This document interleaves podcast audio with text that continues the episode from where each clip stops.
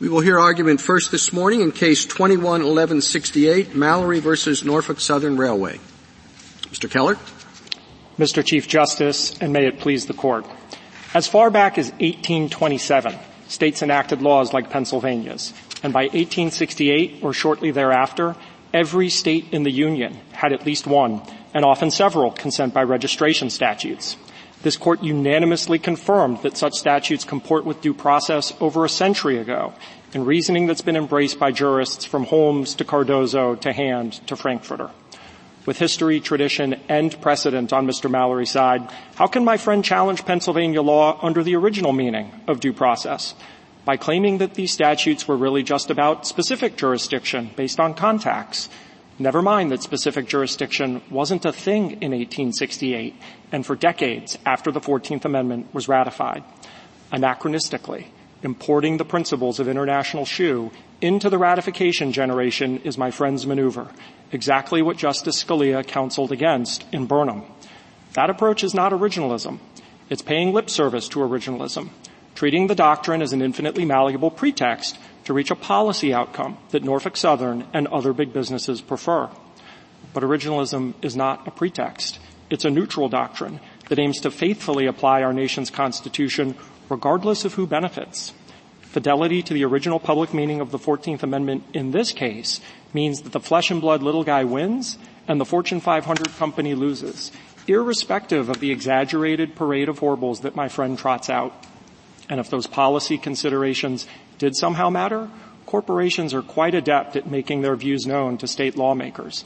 And Congress has tools at its disposal, from removal to preemption, if it appears that the sky is falling. There is no need for this court to short circuit the political process in the name of the Constitution. I welcome your questions. Um, Mr. Keller, uh, if uh, we were to look through history and only find uh, a handful of uh, uh, states that had laws similar to Pennsylvania's, um, how would we know when there's enough history to support your uh, position? That's a fair question, Justice Thomas. I don't know what the exact dividing line is, but fortunately here there are many, many states that had laws like Pennsylvania, so I don't think it's close to the line. Perhaps Your Honor is asking about the fact that there aren't a lot of foreign cubed situations that come up in the case law, uh, which is not surprising given the historical modes of transportation. But the text of these statutes is crystal clear. It applies to uh, the foreign cube situation. That's what a lot of the cases say, even though the facts were foreign squared. And it doesn't really matter because we were in a consent-based regime that the facts aren't on all fours. So I think that's a pretty powerful indication that the states meant what they said when they enacted these statutes. And there are other indications of that. So, for example, uh, many states had multiple consent by registration statutes on their books simultaneously. Tennessee, Michigan, and Indiana said that for insurance companies, you've got to consent to general jurisdiction. But for other companies, other foreign companies, you don't have to do that. You only have to consent to what we would now call specific jurisdiction. Were the legislatures confused? They didn't know that they were using different language? Of course not. They obviously intended for policy reasons to treat insurance companies differently from other foreign corporations. So um, that's a very powerful indication that the text of these statutes meant what they said. My friend does find a handful of cases that say we're not going to give the statutory text its full sweep.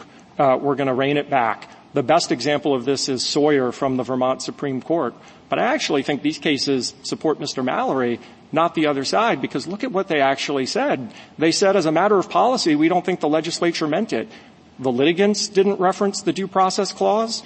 The courts didn't reference the due process clause. Justice Wheeler for the Vermont Supreme Court says if the statute were even clearer, I would apply it. And no court in the United States finds a single one of these statutes unconstitutional until 1971.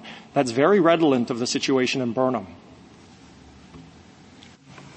One, oh, sorry. Uh, one final question. The, um, when we talk about consent, uh, if you say that someone consented to waive their Fourth Amendment rights, you have an antecedent right under the Fourth Amendment.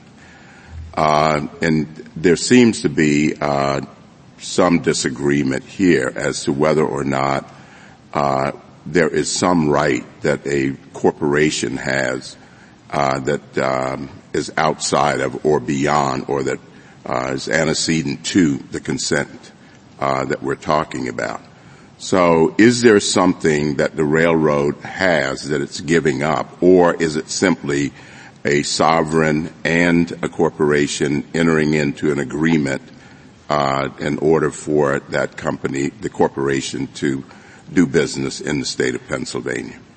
The contract analogy isn't perfect, but I think it's closer to the contract analogy. And I think again, history and tradition supplies the answer. This is not the same context as the waiver of a Fourth Amendment right or other rights where we might require um, you know, clear and knowing statements that you're giving up your right. The fact that every state did this and consent was the ground for personal jurisdiction, regardless of the category of statute, whether it was general jurisdiction like Pennsylvania's, whether it was general jurisdiction just for residents, which my friend doesn't really contest was constitutional, or what we would now call specific jurisdiction, they all did it the same way file a piece of paper, appoint an agent to accept service of all process or process just for claims arising out of your agent's activity in the forum. So I think that history and tradition tells us that this was considered valid consent, and then you obviously confirmed that in 1917 through Pennsylvania Fire. Well, history, history and tradition move on, and uh, as Justice Scalia said in the Daimler case, you shouldn't put heavy reliance on precedents from the uh, era. Um, uh, doesn't international shoe sort of relegate that body of cases to uh, the dustbin of history? No, Your Honor. Uh, two responses to that. I agree that history moves on, uh, but my view is that the Constitution has a fixed meaning, and if the states used to have a sovereign ability to do this, unless the Constitution has changed through the Article 5 procedure, I can't really understand how they lost that sovereign ability, and I would uh, respectfully ask my friend, identify the case that overturned Pennsylvania fire. Don't just point to some general line of cases. What overturned it? Well, international shoe. I mean, the fact that they didn't have a footnote saying, oh, the, all these other cases inconsistent with our approach have been overruled doesn't mean that they're any less, uh, no longer good law. International Shoe, Your Honor, is completely compatible with this regime. International Shoe expressly says it's talking about how to get jurisdiction over a non-consenting corporation. It leaves completely untouched the ground of consent. Uh, and so yes, we were living in a Pennoyer world. In 1945, this court introduced minimum contacts uh, as a way to ground jurisdiction, but it didn't supplant consent and other traditional means of establishing jurisdiction. That's what Justice Scalia's plurality opinion for this court says in Burnham. International shoe can live alongside those traditional means. So I don't think there's anything in international shoe that's inconsistent with consent by registration, which again is why no court in the United States found one of these statutes unconstitutional until 1971. Mr. Keller, I'm, I'm wondering what kind of consent you're talking about. So you say consent by registration. Let me give you a hypothetical. Let's say instead of the state saying um, uh, registration as a foreign corporation, it instead said in its long arm statute doing business in the state. Um, is doing business in the state then consent by doing business? No. Uh, Pennsylvania Fire, the holding of Pennsylvania, uh, excuse me, Pennsylvania Fire draws a line between, between constructive consent, deemed consent the old Wayne Simon line of cases and actually filing the piece of paper. Now that might seem like a formalism, but formalism has an appropriate place in the law in this particular area. Well, I, I, I guess I don't understand that. I mean, it's true registration is filing a piece of paper, but that piece of paper does not say, I mean, there's another question if it did say, but it doesn't say, I agree to be subject to jurisdiction based on my general activities in the state. All the piece of paper does is comply with a state law requirement that everybody who does business in the state has to make their identities known and say, here I am, I'm doing business in the state. So where, where's the consent to jurisdiction in that? I think it's a little bit more than that. Historically, some of the statutes used words like consent or assent, but admittedly, most of them didn't. They said you have to file a, pa- a, piece of paper appointing an agent to accept service of all valid process with all writs and all claims that could be brought against your company by a plaintiff. You have to file a board resolution. Uh, you when you file that piece of paper, that act of formality coupled with knowledge of the law, which nobody can contest that Norfolk Southern actually had here, is good enough. I guess what I'm suggesting is that this whole idea of consent by registration came about because it was, you know, necessary in a pre-international shoe world. In other words, there was no way to assert jurisdiction over, corpor- over foreign corporations for even the acts that they committed in the state. So somebody had to make up a fictional, like, here's an idea, we'll use fictional consent um, when they register, even though they're not actually consenting to jurisdiction, we will deem it to be consent so that we can assert jurisdiction. Then international shoe, as the Chief Justice says, comes along and obviates the need for any such doctrines. Yeah, so I, I still respectfully disagree. Your precedent says that there's a difference between filing the piece of paper and not filing it. The not filing it but still doing business in the state, that's the fiction. That's the deemed consent. Filing the piece of paper matters. And let me offer two illustrations why I think that are related. Filing the piece of paper is actually important and it's something that we take into account in this area of law. Let's look at your general jurisdiction jurisprudence, the modern doctrine, Daimler and Goodyear.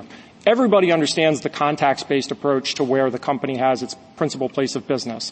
Imagine a California company with all California employees from the CEO down to the janitorial staff, all California sales, all California contacts. Not a single one of them has set foot ever in the state of Delaware. The only contact that's going to ground jurisdiction for general jurisdiction purposes if they are incorporated as a company in Delaware if they filed a piece of paper there. That formality matters. If they hold themselves out as a Delaware company when they really aren't. They haven't gone through that formality. I'm not sure this court would say that any suit under the sun could be filed in Delaware and there would be general jurisdiction. Let's take another related example. Norfolk Southern is here and has standing before this court as a corporate person because it filed a piece of paper in Virginia that's probably collecting dust in the Virginia Secretary of State's office. Filing that piece of paper is how Norfolk Southern was born as a person. It's not born like us flesh and blood people, obviously. It's a legal fiction. The paperwork matters. That indicia of formality historically has significance, and that's a very useful thing in the law. Can you prevail on your historical argument without showing a settled practice of upholding jurisdiction by consent in what you called uh, foreign cubed cases? I think I can, Your Honor, because even though it was a rare circumstance, the fact that it was foreign cubed versus foreign squared didn't matter in 1868. The only thing that really mattered was consent. And let's again go back to the category of statute that my friend doesn't really lay a glove on. There are many states, like New York, for instance, that said, if you're a resident of our state, the company has to consent to general jurisdiction. And everybody thinks that that's okay. The only time that's going to matter is if the suit doesn't arise out of contacts in the state. Otherwise, those residents are in the same situation as the non-residents. So if that's okay, what's the constitutional reason that states like Pennsylvania have to discriminate against out-of-state residents. There is a long-standing principle in Anglo-American law that the courts are open to everyone. Now, I'm not saying that New York wasn't allowed to discriminate. No one has challenged that they could discriminate in favor of their residents. But lots of state constitutions make access to the courts a fundamental right, and they take it as a point of pride that it's open equally to everybody. So I don't think states like Pennsylvania and the many, many others that allowed foreign cubed situations were violating the Constitution when nobody thinks the states like New York were violating the Constitution. In, you view, in your view, are there any limits on a state's authority to condition access to its market? Uh, there, there, are limits. The unconstitutional conditions doctrine is a real doctrine. I think the focus of this court's jurisprudence has been on substantive limits, so depriving someone of their equal protection rights or their rights to private property or their rights to the First Amendment. I'm not aware of any case, and we can talk about more if your honors would like, as my friend's counterexample, but I'm not aware of any case that applies the unconstitutional conditions doctrine in the procedural realm. I'm not going to tell you you could never do it. There could probably be some example that's so egregious uh, that you would be willing to extend it to that context, but it hasn't been done to my knowledge in your jurisprudence. I'd, I'd like you to talk about Morse. I was going to ask you about that. Why isn't that counter to your position on unconstitutional conditions?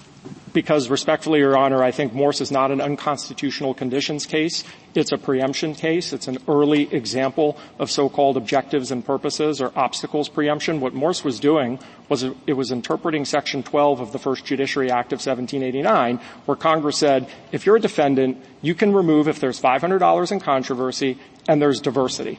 And what the court essentially said in Morse is that's both a floor and a ceiling, sort of a situation like Geier. And so any restraint on someone's ability to remove where those two conditions are satisfied is a violation of the Constitution because of Article 6 Clause 2, the Supremacy Clause. Here's proof, I think, that that is correct. Go through the following thought experiment. Imagine that the first Judiciary Act of 1789 had said you can remove if there's 500 in controversy or diversity unless you've struck a deal through a registration statute with Wisconsin not to remove, in which case you can't remove. I think there's little doubt that this court would not have said Congress is not allowed to restrict a defendant's right to removal in that way. You don't have to go to the full limits of Article 3 diversity jurisdiction. We know that because of the amount in controversy requirement. We know that because of Strawbridge versus Curtis. Congress regularly amends the situations uh, to limit the amount of Article 3 jurisdiction that would otherwise exist if you went all the way to what Article 3 countenances. So I don't think that Morse can properly be categorized uh, as a true unconstitutional conditions case. And there are other clues of that in the opinion. The opinion says that you can't agree by contract to go to arbitration instead of court. This court has applied the Federal Arbitration Act many times, so that's obviously been abrogated.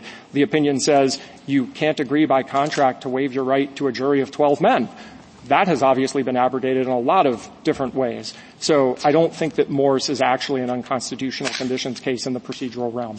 Mr. Keller, can I just ask you, because I might be looking at this in a very simplistic way. Um, I am, I'm thinking about waiver and whether that is really the kind of easiest framing for what is happening in this case. Um, I don't see necessarily a conflict between international shoe and consent insofar as I thought that this court had determined that personal jurisdiction is an individual right and that in, that individual rights can be waived and consent is as long as it's knowing and voluntary is ordinarily the way in which people waive their individual rights. So am I just thinking about it in, in, in too, simpli- too simplistic of a way? No, Justice Jackson. I don't think it's too simplistic. The reason I gravitate towards the word consent is that's historically how courts referred to it. So um, that's why I prefer that nomenclature, but I don't think that that's too simplistic at all. That is, in a modern way, how we think about the personal jurisdiction right. It is waivable. That, by the way, is why there's no interstate federalism problem under Insurance of Ireland. So I don't, I don't think that your framing is very far off from the historical framing. And, and therefore, um, there's no co- necessary conflict between the international shoe um, holding or determination because that's that's what you would have absent consent. That that is correct, and that's what international shoe itself says. It says it's talking about the non-consenting corporation that can nonetheless be haled into court whether it wants to or not. It leaves consent untouched.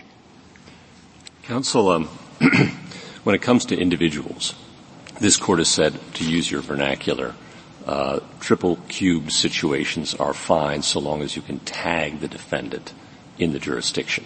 Correct. Uh, under Burnham. Uh, so your, your, friends on the other side have to f- come up with some reason for distinguishing corporations and why they get special treatment. And as I, as I can uh, discern it, that they've got two lines of argument. One is just not fair because our consent is fictional, even if we are present and doing considerable business in the state.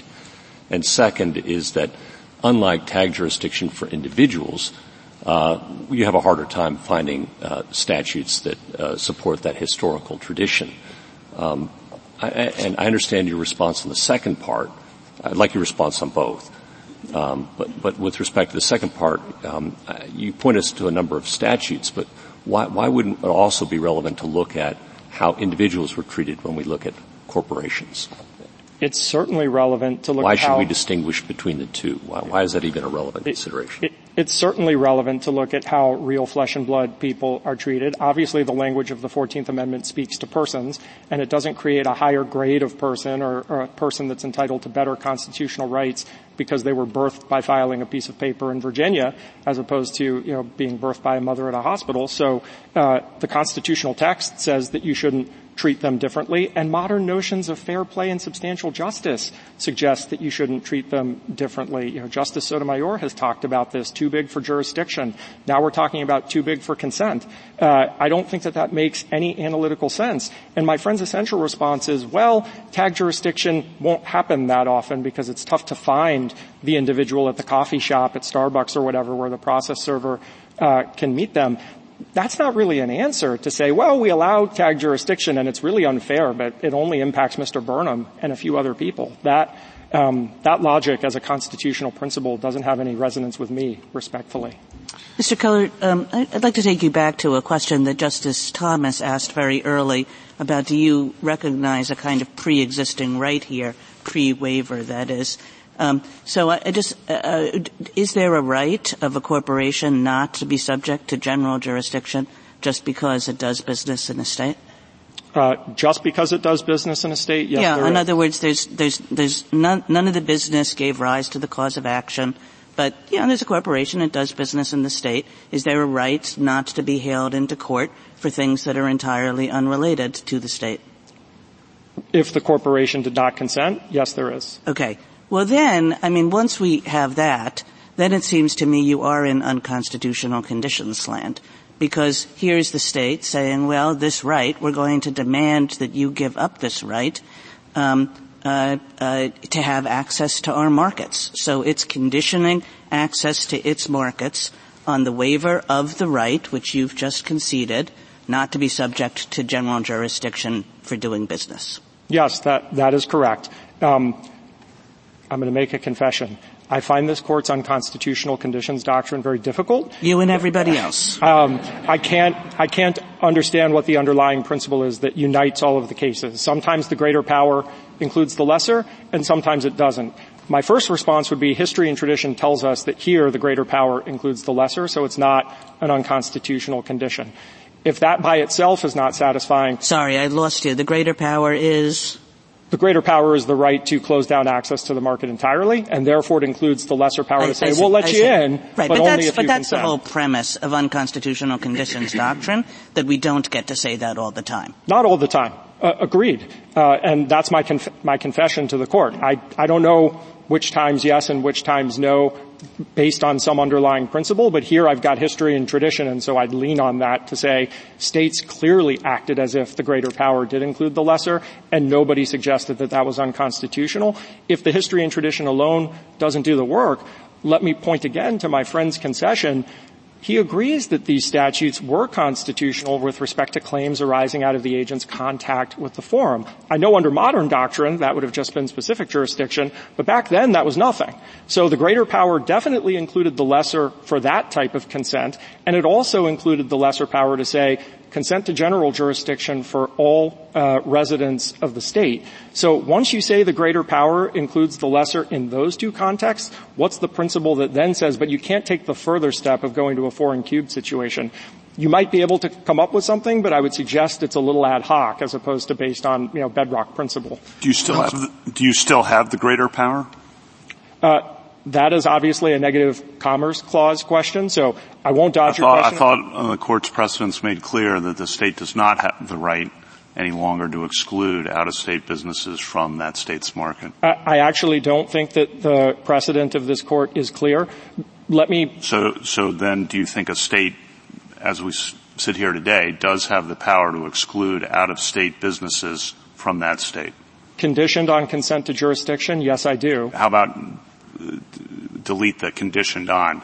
Does a state have the power, as we sit here today, to exclude out-of-state businesses from that state's market? It depends on what conditions they're imposing.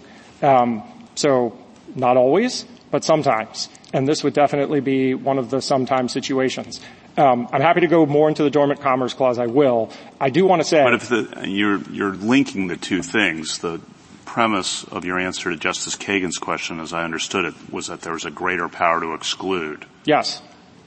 so, so without any conditions, just the state of uh, Pennsylvania wants to exclude businesses from certain states uh, from its market, or from certain kinds of businesses from its market. Can it do that? Yes. Uh, so the reason I accepted the premise is because the unconstitutional conditions doctrine always assumes you have the greater power, and then it asks, can you nonetheless have this lesser power even though you have the greater one? Your question is a separate one, which is forget unconstitutional conditions. Is all of are all of these statutes unconstitutional under the negative commerce clause? Um, the first point I'd make is respectfully that has not been briefed by myself, by my friend. Uh, it's an issue for remand, as Professor Sachs says.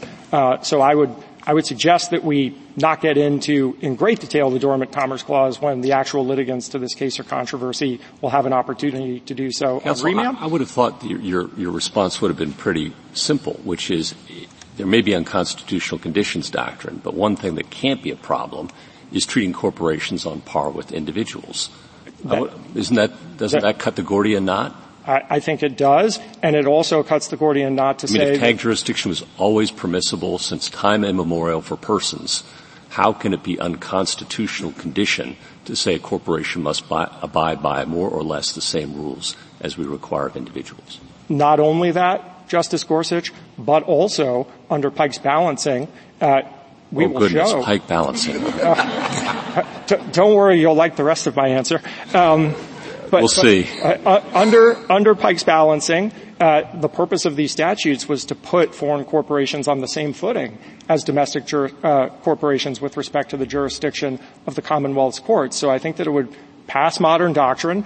I will I will also say Mr. Mallory reserves the right to argue below that there is no dormant commerce clause and your precedent to the contrary should be reversed. So you're well, saying that, that, it's the same, it, it, it, passes unconstitutional conditions doctrine because it treats corporations historically both like persons and domestic corporations. C- correct. Okay. Can I also ask about, just as a factual matter, um, it's not a total exclusion in this case, correct? That is correct. So it's just related to intrastate business, the, the condition? Also correct. Thank you. Are there any natural persons who are present at the same time in all 50 states? Of course not. if the, if excluding a foreign uh, corporation from the state uh, would violate the dormant commerce clause, can you prevail? I can here, and you can say that the due process clause. That really wasn't the question. But, of course not. If, if these statutes violate the dormant commerce clause, then they're unconstitutional under the dormant commerce clause. No, I'm not talking about this statute. I'm talking about uh, a, a statute that simply uh, bars foreign corporations from operating in the state. Would that violate the Constitution? No, uh, not based on the original public meaning of Article 1, Section 8 and Article 6, Clause 2. Yes, potentially under your precedent.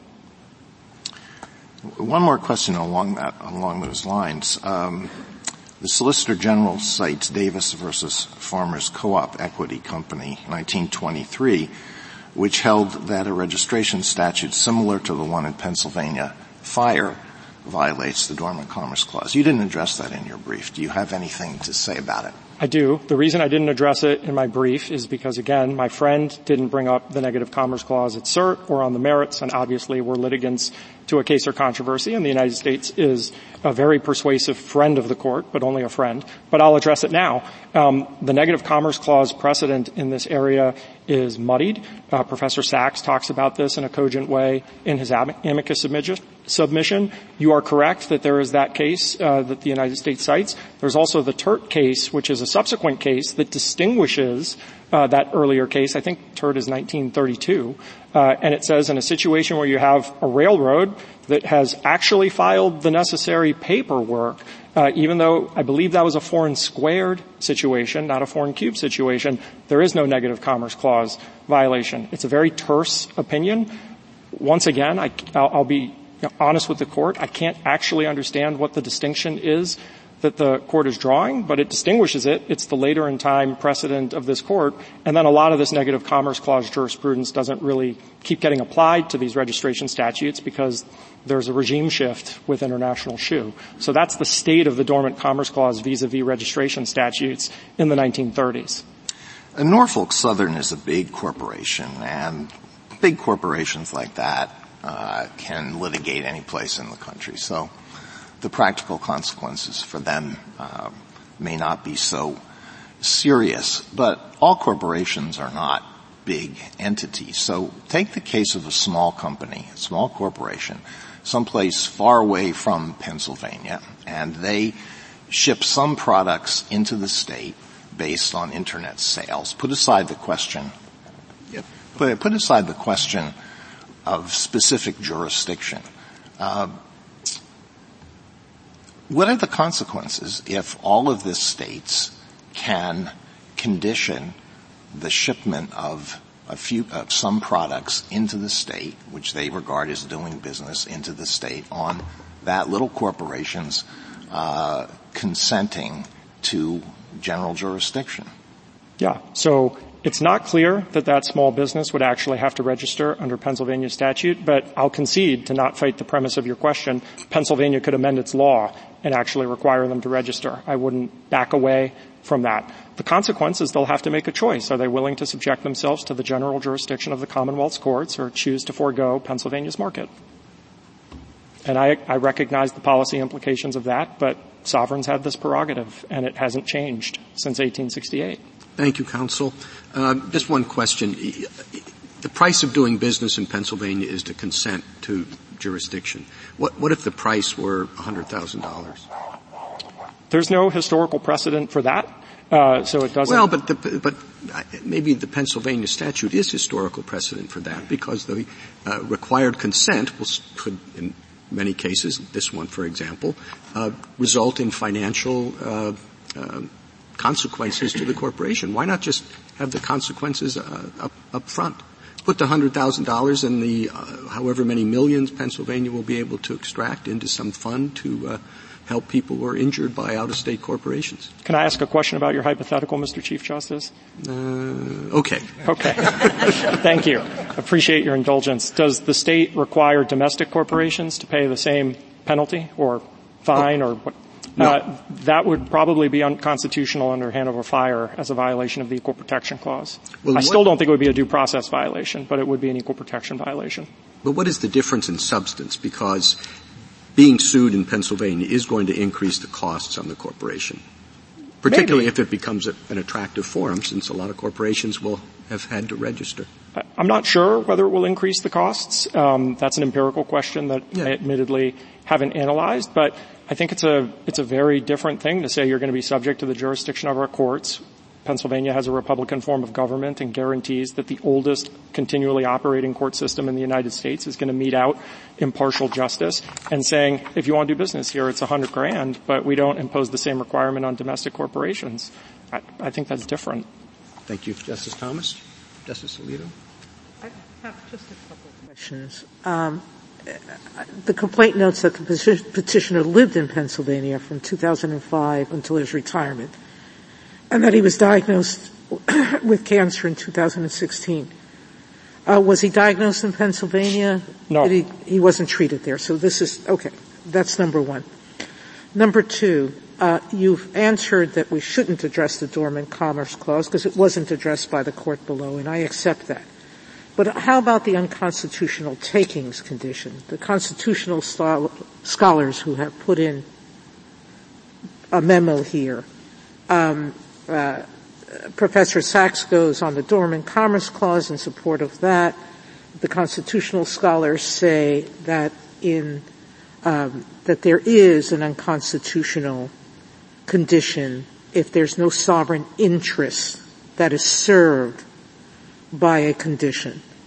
Um, do we have to deal with that here, and why wouldn't we deal with that here? Well, and what's your answer to that view? Though I think the Dormant Commerce Clause is separate, and I appreciate you accepting that that is for remand, I do think you have to deal. I don't know if I've accepted it. Okay. I accept your answer. I was getting too ambitious. um, uh, you accepted my answer. I do think you have to address Justice Sotomayor uh, unconstitutional conditions. That issue has been properly joined by the parties. I think you should. Again, I very much appreciate the green briefs, but uh, for the most part, the litigants to the case or controversy should define the scope of the unconstitutional conditions issue that you address. Um, but I don't see how the sovereign interest principle applies with respect to um, consent to personal jurisdiction. Insurance of Ireland, uh, I think, makes this point very clear that once you've consented, the sovereign does have an interest in adjudicating the dispute. And I think it's notable that that opinion for the court was penned by Justice White, who's the same Justice I'm White. I'm sorry, which case are you referring to? Insurance of Ireland. Ah, um, same Justice White, of course, who penned Worldwide Volkswagen, which has the common language about what the due process clause means as an instrument of interstate federalism. He says, yeah, but that doesn't apply when we're talking about consent because once you've consented, whether it's waiver or you know other language. You know, in equal protection, um, a state can impose a condition if it has a rational basis to do so. Correct. All right. Tell me what the rational basis is for requiring consent when there is no sovereign interest. I accept that the sovereign interest might get you past specific jurisdiction needs or minimum contact needs, et cetera, because that's pretty clear. Yeah. Um, but what's answer, the rational basis for this? Forgive me for interrupting you. This answer is going to sound old-fashioned, but sovereigns often thought that they had a very compelling interest in opening the doors to their courthouse for anyone, resident or foreigner and they would mete out justice if they saw a wrong and attempt to right it. That's one of the great gifts of the Anglo-American legal system. I think it's one of the great gifts of our independent judiciary. Many state constitutions write that in as one of the fundamental rights of persons, that the courthouse doors are going to be open to anyone. So the state's interest is we want to give our residents a forum against these dangerous railroads or these insurance companies uh, that do things nationwide, even if it has no connection to our forum, and then exactly as you said, rational basis. This isn't strict scrutiny. And we're going to stay true. Except you just gave it away. I, certainly the constitutional scholars talk about the fact that if a jurisdiction wants to give its residents a forum, that makes eminent sense. But he's not a resident of Pennsylvania, and this cause of action had no contact with Pennsylvania. So I, I that, where's the sovereign interest in opening up your forum, forum to an out-of-state plaintiff whose cause of action has no connection to the forum. respectfully, I don't think I've given it away. I think that I've then said the state has a sovereign interest in treating all people equally and not discriminating against out-of-state residents. So we're not going to create special privileges for our own residents and give them a better access to our courts. We're going to give everybody the same thing based on long-standing Anglo-American principles of law. Okay, thank you. Justice Kagan? Um, Mr. Carter, the clear effect of a ruling in your favor would be to gut Daimler and Goodyear, and uh, you might even say effectively overrule them. And um, even beyond that, for I think many of the justices who joined those decisions, they were taken to represent a principle that had existed since international shoe. They were not uh, new things. They were just a recognition of international shoe's approach to the problem of jurisdiction. And I would say that that approach is very inconsistent with what you just said with respect to federalism interests, where the approach for, you know, how many years has it been? 80 years is um, uh, uh, uh Pennsylvania does not have a state interest here. Virginia's the state that has an interest in this litigation and also inconsistent with international shoes approach to fairness, which suggests in line with Justice Alito's questions that it's uh, not fair and reasonable to haul any company into the court of any state on any ground, even if it has nothing to do with the company's business in that state. So I guess this goes back to the Chief Justice's question of you're taking us back to uh, uh, the uh, uh, enactment of the 14th Amendment, but for almost a century we've lived under rules that are entirely different from the ones that you're suggesting we now adopt. Yeah, so a couple of responses, Justice Kagan. I'll confess at the outset, I'm a bottom of the slippery slope kind of guy, and my first argument is originalism. Um, but let me try and put your mind at ease. I am not suggesting that we overrule Daimler and Goodyear. They're, only my friend is asking to overturn precedent today. We are not. And I don't think that it would actually gut those opinions. It would definitely change the jurisdictional landscape. But I think big businesses in particular, the ones that are national in scope, they are capable of making choices about what they're going to do uh, in the wake of rules that are embraced by policymakers. And we see this all the time in our highly charged political environment where both political parties are doing certain things at the state level and corporations are saying that's not in keeping with our values so we're going to take our stuff and leave. They've made a free choice to do so in view of those policy disagreements. Corporations, I think, are not particularly large ones. These hapless babes in the woods, they are more than capable of explaining to the places that some of the green briefs describe as judicial hellholes.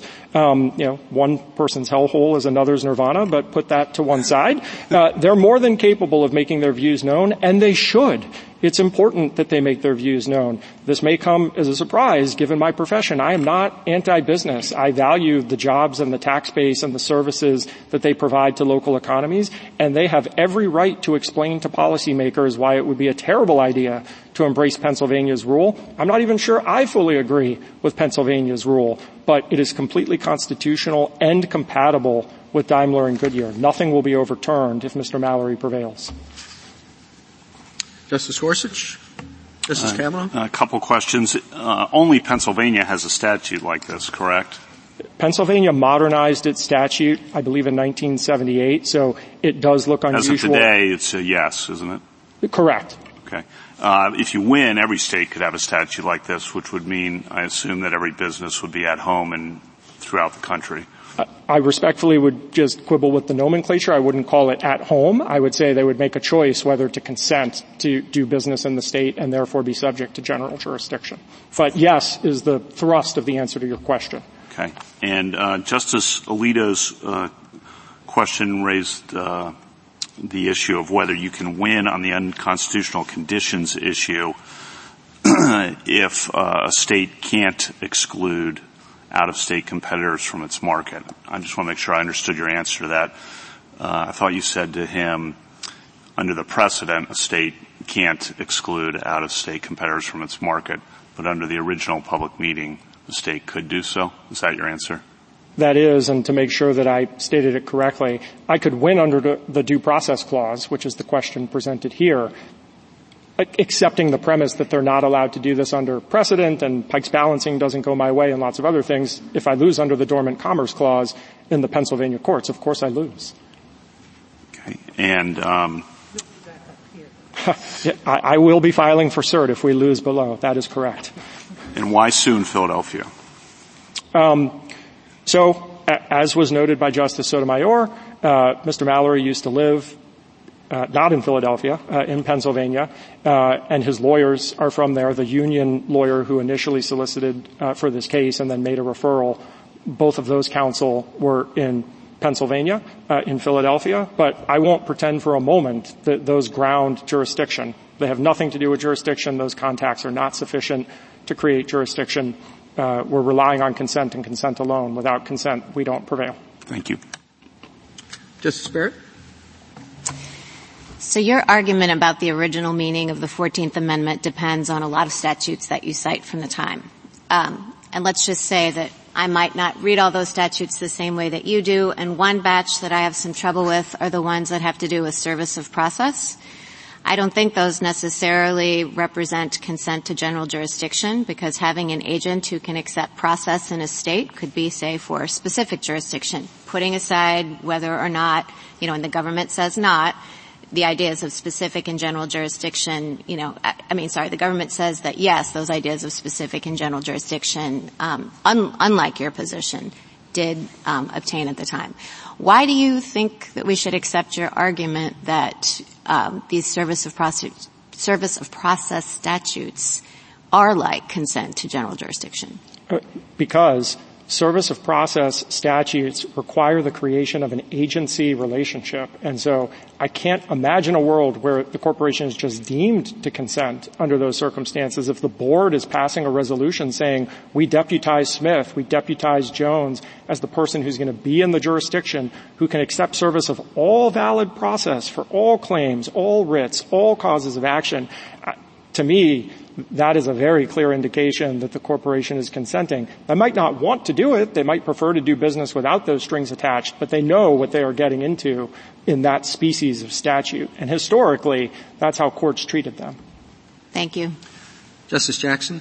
Yes. Um, going back to Justice Sotomayor's question about the sovereign interest, um, I sort of thought that the interest was apparent in the condition that so many people seem to have problems with. That is, um, that a sovereign wants to open its doors, uh, courthouse doors to its residents if they have disputes with companies that are doing business in the state. That the doing business in the state part of it does the important work of making it related to the state as opposed to just having a statute that opens the courthouse doors to sue any corporation period. I would think that would be the unfair, problematic, potentially unconstitutional reaching out to grab corporations. But to the extent that the corporation, as you say, is agreeing voluntarily, knowingly to do business in the state, I would think the state would have a very significant interest in making sure that its residents have a forum to bring their lawsuits. Am I thinking about this in the wrong way? Not at all. I completely agree with you, Justice Jackson, but in the spirit of candor, I have to go a step further because Mr. Mallory is not from Pennsylvania. So absolutely for the residents. And that's why I think my friend doesn't challenge the statutes that say general jurisdiction for residents are fine even if the dispute has nothing to do with the forum. Obviously that wouldn't work under Goodyear or Daimler, right? I'm from Florida. If I get hit by a train in California, I can't just sue in Florida because I'm a resident of Florida unless the train company has consented to that suit. But Mr. Mallory is one step removed from that. Again, in the spirit of candor, he's not from Pennsylvania. But I do think Pennsylvania has a strong interest in saying we're going to treat everybody equally. It doesn't matter if you're a plaintiff from here or a plaintiff from somewhere else. There's a long-standing tradition of our courthouse doors being open to all. Thank you. Thank you, counsel. Thank you. Mr. Phillips? Thank you, Mr. Chief Justice, and may it please the court. I think it's worth making sure we're all on exactly the same page in terms of the facts of this particular case. All we have here is a lawsuit by a, a non-resident of, of, Pennsylvania against another corporation that against a corporation that is a non-resident of Pennsylvania on a cause of action that arose outside of the state of Pennsylvania. And, and under the way this court looks and has interpreted general jurisdiction and Daimler, that would say that it would violate due process to hale my client before the Pennsylvania courts. The only basis on which the plaintiff argues you should ignore the precedent in Daimler is because there was a sheet of paper filled out by which my client registered to do business. Now, there's been a lot of talk about doing business, and there's no question that Norfolk Southern does substantial amount of business in the state of Pennsylvania, but that's not what the statute requires. All this statute requires is that you fill out a registration in order to be able to do business in the state. Once having done that, you have then consented to general jurisdiction in all cases. So if you go back to Justice Alito's hypothetical of the single guy who's, actually to take the case that the court used uh, in one of the earlier decisions about duck decoys in Maine. If somebody wants to wants to ship de- duck decoys from Maine into Pennsylvania, hasn't even done it yet, but nevertheless decides out of, out, you know, out of an abundance of caution, I'm going to register to do business in the state of Pennsylvania. What you're saying is, under those circumstances, you have consented to being sued on actions that have nothing to do with Pennsylvania, and indeed in circumstances where you have not even done any business in the state of Pennsylvania. Now my friend's argument on the other side of that is to say, yes, but Pennsylvania has this enormous interest in allowing everyone to access its courts, and that, that you know, which is fine. Except, first of all, in defense of this litigation, the state of Pennsylvania didn't defend this statute. And second of all, no other state has adopted a statute like this one for the, in, in, in, any time within the modern memory of people. And so therefore, this state, this, this statutory scheme stands alone. So to answer Justice Kavanaugh's question, is it alone? Yes. And if this court affirms the decision of the Pennsylvania Supreme Court, the only effect of that will be to end a statute that the state of Pennsylvania doesn't care about and that no other state has come here to defend under these circumstances. Well, Mr. Phillips, uh, I'm sorry, have you passed your time or not? It started flickering. um, can't the same thing that you just said be said about tag jurisdiction? What, what sense does it make? Somebody's on a, you know, somebody's on a train between Washington and uh, Boston and uh, switches trains in New York and uh, somebody tags him there. Right. The answer to that is, I don't know how much sense it makes. They come from two very fundamental, fundamentally different traditions. Tag jurisdiction has been recognized for time immemorial, continues to be recognized both at the, at the framing of the Constitution framing of the 14th Amendment and up to this day it continues to be. So it's not only the history, tradition, and the practice that tells you that tag jurisdiction is permissible. By contrast, corporations, while there were these statutes, first of all, if you read the Chamber of Commerce brief, it'll tell you there's no statute and no case prior to the 14th Amendment that would, that would cover what Pennsylvania does here. But even if you take the handful of the smattering of statutes that come out after that, that doesn't come anywhere close to the kind of tradition and practice that this court relied, or at least Justice Scalia's plurality opinion relied upon in deciding that that was appropriate. And part of that's because, as somebody asked, corporations otherwise exist everywhere that they do business.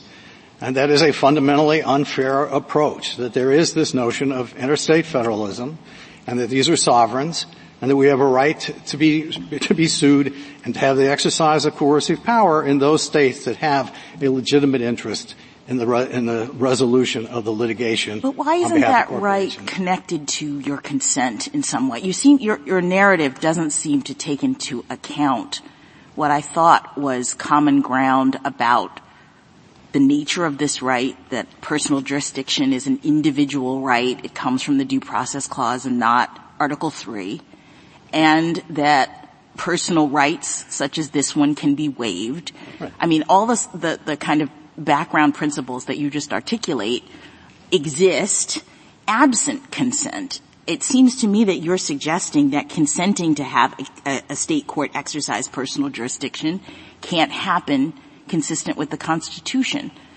Well, it can clearly happen. Obviously, if if we could have consented to this lawsuit. So what, why why isn't it happening in a situation in which you knowingly file the registration and it's clear from the law that when you file, choose, when you choose to file the registration, you're thereby consenting.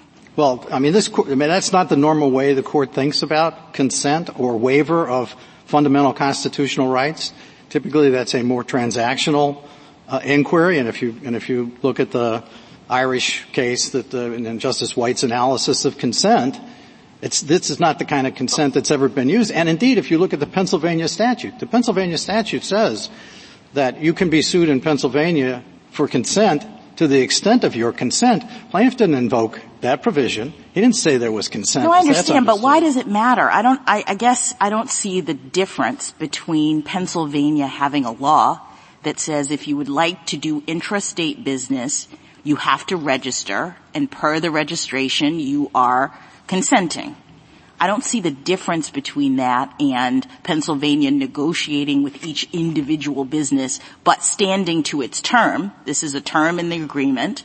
Um, you're, going to do business, and this is what we require. In fact, I think it seems fairer to have it be the law applying to everybody rather than a transactional thing, business by business. So I don't think, I mean, I understand that point, and my, my, my response remains the same, which is that's not the way the court normally thinks about waiving constitutional rights. It's not the way anybody thinks about consent to personal jurisdiction. But the, the flip side of that is, and that's, that's the unconstitutional conditions problem, is that okay, it, if you think this is consent, then the question is, is that an unconstitutional condition? And since we have a right not to be sued in Pennsylvania on actions that have nothing to do with Pennsylvania, insisting that we have to waive that right. Right, but we don't ask that unconstitutional conditions question in all of the other situations in which people waive their rights, um, very, very significant rights in their uh, uh, interactions with the government. I'm thinking about all of the criminal law oh. uh, rights that came up in the context of the briefing here, sure. where a state will condition your um, you know, getting a lesser recommendation at, at sentencing, for example, with you giving up your right to a trial, giving up your right to appeal. I mean, those are really significant things, and the court apparently doesn't ask the question, is an unconstitutional condition happening in that circumstance? So why would it do that here?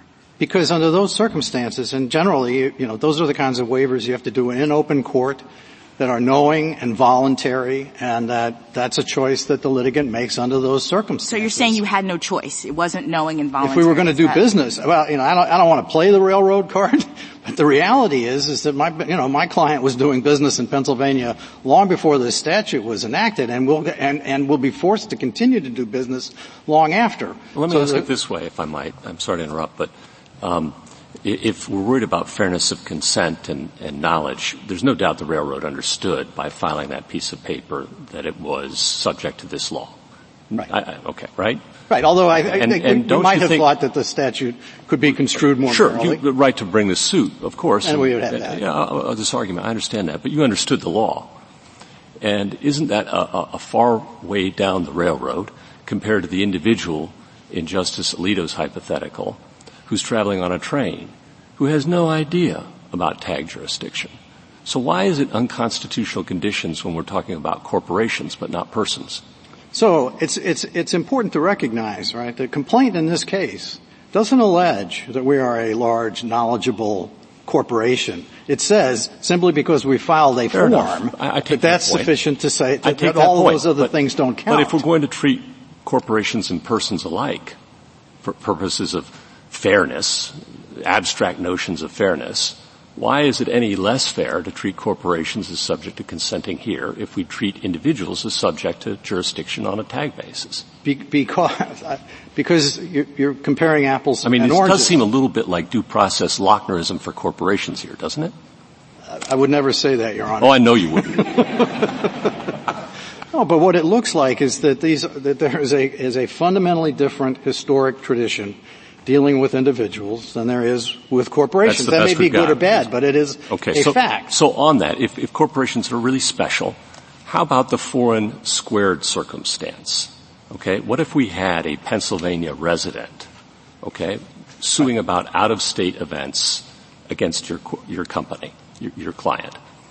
What then? Would that be permissible consent in those circumstances? I mean, this court has pretty consistently said that the inquiry under the due process clause with corporations is to look at the relationship among the, the defendant, the state, and the litigation. And I've just given you that the plaintiff's residence doesn't play a role in that analysis. So the answer, I think, would be would be the same. But obviously, that's the same not this being case. no that, that consent would be insufficient right, too, despite the historical tradition there.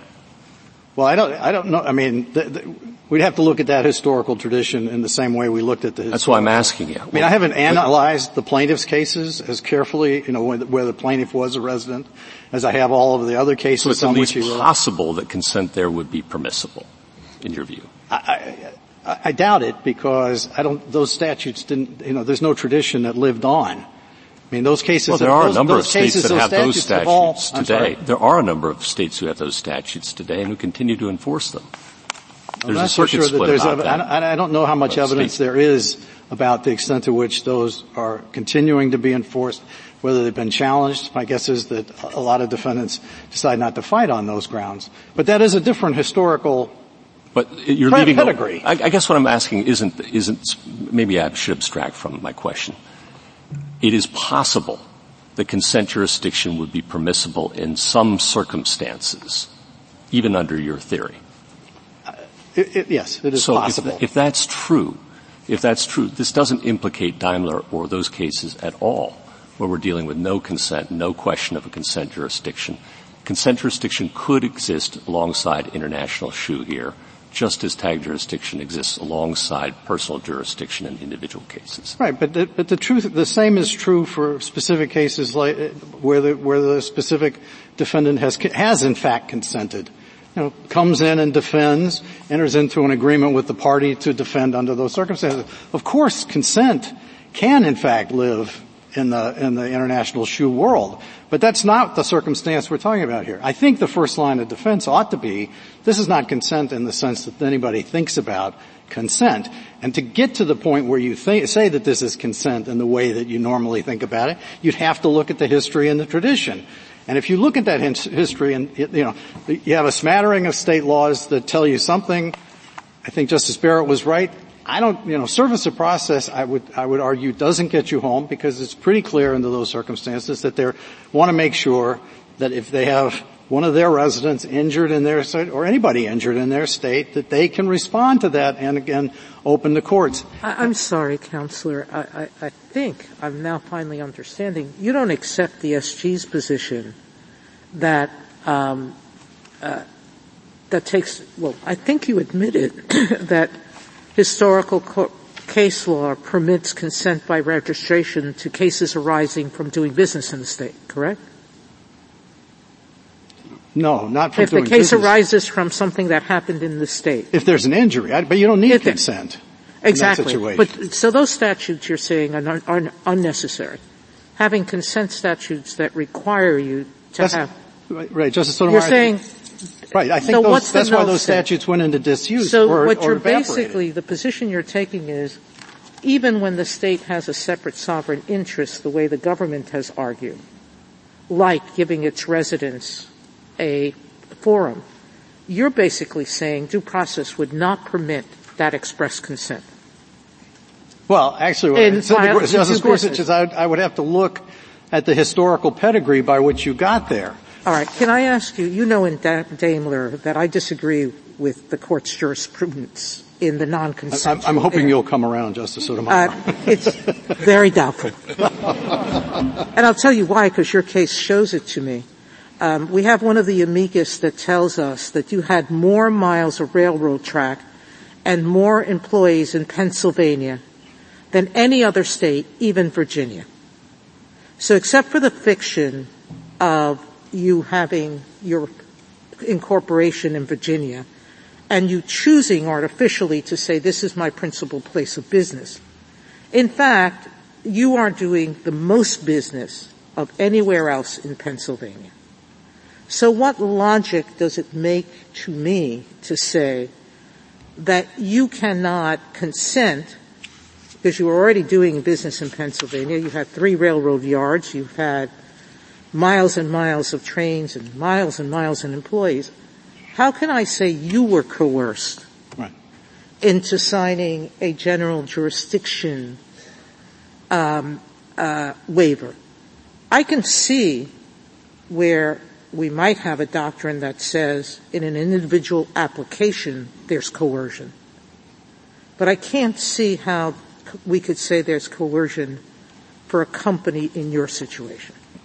Well, I don't think there's any question about the coercion. I mean, we are required to register in order to do business there. We were already doing business there. Well, you've already and as a condition said, of, I'm sorry. You have already said the state can can coerce you into signing a waiver for an accident that happens in Pennsylvania because they they don't need the waiver. They don't need the waiver. They All don't right. need consent. So you're basically saying there's no, there's no sovereign right to ask for any consent. Ever. Ex ante, yes, I think that's exactly the position I would take. I would say well, after I, the I, after the event and the litigation that might arise, it would be perfectly okay. Can I can I make one other point in response to Justice Sotomayor, though? Justice Gorsuch, yeah, please. Just you know, I, I recognize that, that as, a, as a matter of judicial notice, you can say that Norfolk Southern has these contacts with the with the state of Pennsylvania, but realize that none of that is in the complaint in this case. There is no allegation of anything other than that we do business in interstate commerce, and therefore the only basis on which jurisdiction is is is invoked in this particular case is the fact of having filled out a registration form. So I would argue that even if the court, even if you individually want to think about a case somewhere down the line where that's the issue, I would say in this particular case, those facts are irrelevant to the proper outcome of this because that's not the theory on which the plaintiff brought the case.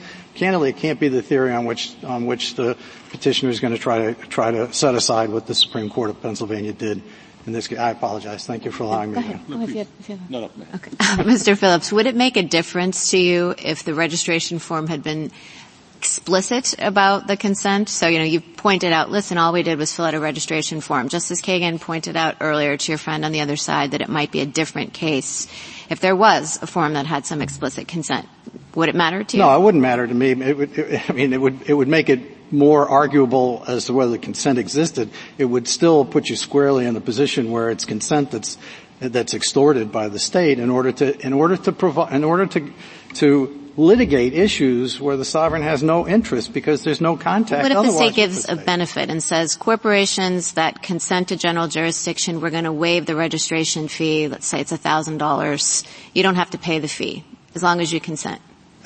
At the end of the day, I mean, I don't know at what point you can say that it sort of washes out, but at the end of the day, you're not allowed, you know, the, the con- unconstitutional conditions principle says you, you cannot in- insist that we give up our right not to have to be haled into court by the coercive powers of the state of Pennsylvania. But why is that insisting, Mr. Phillips? I don't understand. I mean, it sounds like an exchange. It sounds like the state is saying if you would like to do business in the state, you don't have to do business in the state. You can, as your friend on the other side said, make a choice. You don't have to come here, so it's not coercive. It's just a term in the agreement that we're making with the businesses that come to our state. And I understand it's not negotiated individually, but mm, surely, sure. surely a business who doesn't want to be held to that standard could go to the legislature and ask for an exemption. Uh, I mean, there's an op- you have options to try to get around it if you would like to, but you don't have to do business in the state. So why is it coercive? So, again, I, am a little reluctant to play the railroad card here, but it's not as though we actually have a choice whether or not we're going to do business in the state of Pennsylvania. Federal government will require us to continue to do business in the state of Pennsylvania, and the state of Pennsylvania will although it doesn't defend this statutory scheme here today, the state of Pennsylvania under the plaintiff's theory is that that requires us to give up our rights but under here Daimler. It's, here it's only intrastate though, right? I mean, you just, you just articulated an interstate uh, uh, uh, circumstance where the federal government is going to make you continue to go interstate. But I thought the condition here only related to intrastate business. Well, Am I wrong about it that? Just, uh, well, it doesn't require you to do business at all. It only requires, it only says if you register. No, I'm sorry, but the business. waiver, the waiver extends only, the, the condition only relates to, to uh, companies that want to do intrastate business. That's no, what I thought. No, no, all it talks about is a foreign corporation that's registered to do business, and under the long arm statute, then you're subject to this. We, we, I mean, the idea that we voluntarily accepted this when we when we checked that box uh, is simply is not the way I think of of waiver and consent under any circumstance. But if it is, if you think of it that way, it's still an unconstitutional condition then. Justice Thomas? Uh, Mr. Phillips, uh, I'm still, I, I, was not very good at metaphysics. Um, I'm not very good at physics either. yeah, well no, I was good at physics, it's just metaphysics. then you're way ahead of me. but, um, the, um, the, um, we, you said that you, if you had consented, that you could consent to jurisdiction. Yes. Uh, there's such a thing. So there's, uh, but you can't, so you're going, we're going back and forth between waiver and consent, uh, ex ante. You said that's what you're opposed to.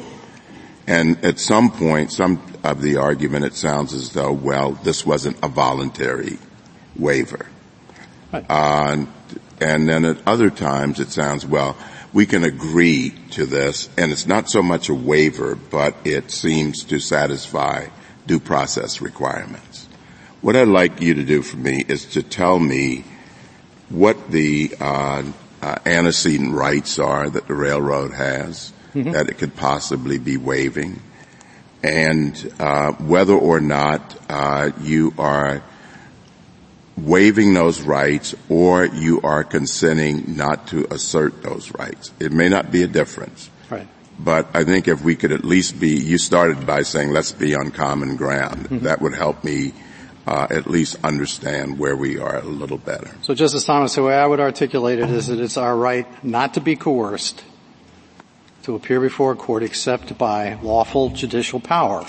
And this court has made clear that lawful judicial power in dealing with a corporation is to be, is to be haled into a court where it is at home. And whatever else Pennsylvania may be, Justice Sotomayor's views notwithstanding, we are not at home in Pennsylvania. And that's the right we've been asked to give up, is, is the right not to be sued anywhere except where we are at home. So are we, are, is this really about whether or not you are voluntarily consenting or you voluntary, voluntarily consented? Because you've said you could sign a, uh, an agreement today or you could write a, way, uh, an, a consent form or sign a consent form today and you could bypass the jurisdictional problems. Right. So you, what the other side is saying, petitioner is saying, is you sign that form ex ante.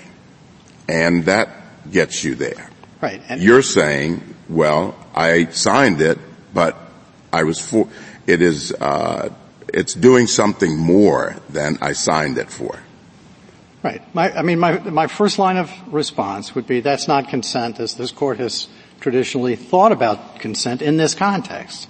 If you, if you look at the, the Ireland case where, where the court goes through all of the versions of consent to personal jurisdiction, this one doesn't come up. But second, if I'm wrong about that, if you want to extend consent beyond the, those that were articulated by the court already, I would say that's a, an unconstitutional condition. What would it look like? What would, if, if you had signed this, and, and I'll be done, what would that adequate consent look like? Well, what I think of as adequate consent is if we had defended this litigation on the merits in the Commonwealth of Pennsylvania. No, I'm, i mean the the the form uh, when we we're talking about a form to do business in Pennsylvania. If there was such a way, if there was a way to uh, consent that is agreeable to you, let's say you're a generous railroad company. and uh, you want to be fair to, to, to, to these litigants, uh, even more than fair. How would that form look? Because what I'm hearing you say is this is inadequate. Well, clearly, if all you have to do is check a box that says I registered no, I, business, we've got that. We've I, passed you know, that. And that's why I would say say that's not adequate consent. What would be adequate consent? The flip side of it is if if being sued, I say good, fine. I'm a generous railroad. I'm happy to be sued in a commonwealth that you're comfortable with. I can, I can consent under those circumstances. Where in between those two is, is hard for me to say. Anything ex ante, I, I have problems with, Your Honor. Justice Alito? Well, I think the question is what you would say if Pennsylvania or another state required you as a condition of doing business in the state uh, to sign something that says I will not contest personal jurisdiction in this state under any circumstances. Right. And I would say that that, that, that, that was extorted out of me as a condition of being able to do business that they had no right to under those circumstances, and therefore it's still unconstitutional. But I agree. I mean, I, I you know, it, it's harder to say that that's not consent, but it doesn't make it constitutionally permissible. So you really have to argue that this is a right that you can't uh, be forced to waive. Lots of rights are waivable. Right, but and you should be coer- most rights are not are not waivable by coercion. You know, you can't put a gun to the person's head and say, you know, Fourth Amendment, give up your Fourth Amendment rights or I blow your head off, right? A big part of one other question. A big part of uh, Mr. Keller's argument is Pennsylvania fire, and uh, we haven't discussed that at all. Can right. we rule in your favor without overruling Pennsylvania fire? When I, I read your brief and the Solicitor General's brief, I count up, I don't know, five or six different potential ways of getting around Pennsylvania fire. What's the best one? Well, I, I, I mean, you, you, can say that there was a, a, a clearer document in that case, uh, a la what uh, Justice Thomas said, uh, and that that's the basis for saying that there was consent there and there's not consent here. That's that's a legitimate ground. Um, if you get past that, I, I think it's easier to say, frankly, that the court already overruled Pennsylvania Fire when it said in Daimler that if you if you look at the cases between Pennoyer and International Shoe that, that are based on the Pennoyer territoriality concept, those cases are no longer valid. This one would squ- fall squarely in that camp. How? Given sorry, we'll, uh, I'm, I'm, sorry. sorry. We'll be, oh, are we on the round now? I'm sorry, I didn't realize. I, I, didn't hear the question anyway. Well, Justice Alito, are you? Uh, no, I'm done. Okay. I'm sorry, Alito. I didn't realize we were in the round robin. Um, uh, uh, my question was how Daimler, uh, interna- uh, Daimler was a uh, non-consent case. All of the cases that you rely upon for specific uh, jurisdiction and general jurisdiction are all con- non-consent statutes cases. So how can we say that well, what overrules the court, Pennsylvania? I mean, what the court said in Daimler, and, and as repeated in other cases, is that all of the, all of the precedents between Pennoyer and International Shoe, all of them, that ultimately rely on some basic concept of territoriality. But not one of them has dealt with consent. That was always put in a separate category. International well, Shoe was basically about when there was no consent. Right, but I think the, the, the, flip side of the question then goes to what, what is consent within the meaning of that, and I would argue that this is not consent. Mr. Phillips, that. one last And clearly. I didn't mean to overrule the idea that a defendant can come into court and say, fine, I'm happy to, def- I'm happy to defend this case in this court. One clearly last nothing. question. I apologize. I know that there's some of my colleagues who believe that every state will pass a law like Pennsylvania. But every state had that opportunity at the ratification and very few did. Others had more limitations. I suspect today that very crowded courts are not going to want foreign cubed cases to come to them and will continue having their laws as they are. And we have other doctrines like forum non conveniens and choice of law that will guard, will present guardrails. I know in your brief you say they're not adequate constitutional guardrails, but if we say consent is consent, then, and we don't find an unconstitutional conditions case, those doctrines will provide some guardrails, won't they? Well, they, to, to, some extent, and, and I don't, I don't doubt you're right that it's improbable that all 50 states would necessarily adopt this view, but the, as, as the business interests have said to this court, the more concerning portion of this would be those few states that say we're going to open our doors to the to the huddled masses to come in yearning for a place to litigate in a, in a popular forum from the plaintiff's perspective, and that seems to me goes right to the core of the right not to be haled into a court coerced against your will under these circumstances. Thank you, Justice Kagan. Justice Gorsuch. I just wanted to make sure I understand where we're at. Consent lives on after international shoe, right? Yes. Some version of consent. Some version of consent. Um, in Pennsylvania Fire, the court found that consent that I think looks, let's just spot me this, looks very much like Pennsylvania's statute was sufficient to establish consent. That was Justice Holmes. He was affirming discussions and thoughts by Learned Hand. And you're asking us to overrule that form of consent as extortion. Is that right? Yes, Your Honor. And, and, and my answer to that would be, if Justice Holmes were here today, he would recognize... He would get it right that, this time. Exactly. the, be- the benefit of a little better ad- advocacy. I appreciate your candor. Uh, just to follow up on Justice Gorsuch's question, when he says consent lives on, you mean if you're sued in Philadelphia and you show up and say, I have a right not to be sued here, but nonetheless, I'm going to let it go. Right. And that's that, what you mean by that's what consent I think, yes, lives that's on. consent that lives on. And your point about consent and waiver more generally uh, is that you know it's involuntary, it's coerced. That the terms consent and waiver are not appropriate terms right. for so what's th- That's not the way I think of consent, as yeah. right. But that depends on, uh, I think, on a premise that we were talking about, or I was talking about with your friend on the other side, which is uh, that you have a right to do business in Pennsylvania. Yes. And our precedents certainly grant you that right. Yes. Uh, your friend on the other side said actually as a matter of original public meaning, a state could exclude out of, com- out of state competitors from its market. That's not my reading of the Constitution or the history.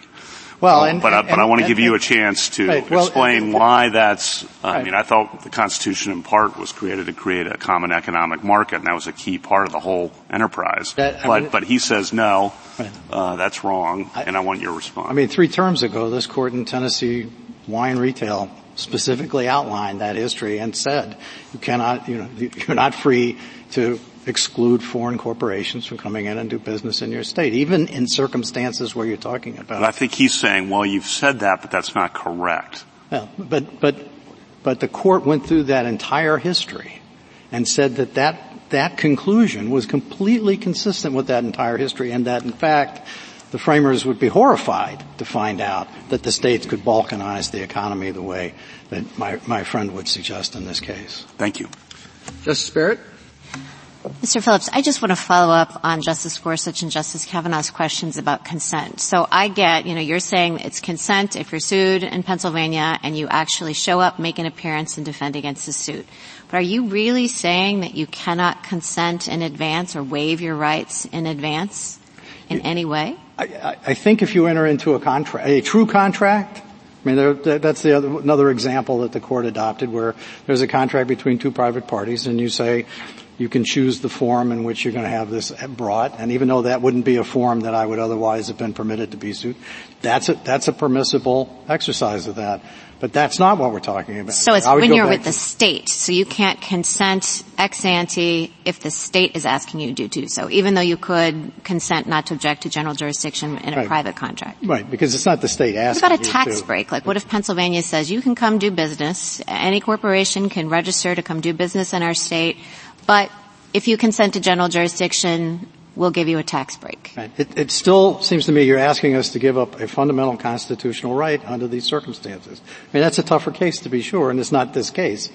I would say that's not, that's still not consent, even though, even though you try to dress it up in a more attractive fashion. That's not the way this court has thought about consent up to this point, and I don't see any reason to, to continue the debate at this stage. I mean, all of the states have lined up saying, we don't need consent as a mechanism for properly uh, taking care of the interests that we need to take care of. And so a better course for the court to follow is to say this is not worth the candle. Justice Jackson? I, I had exactly the same question as Justice Barrett, and let me just ask another variation of it. Mm-hmm. What, what if the state or an interaction with the state is not really in it? We have, the hypothetical is a good corporate citizen who says, I'm going to do business in Pennsylvania.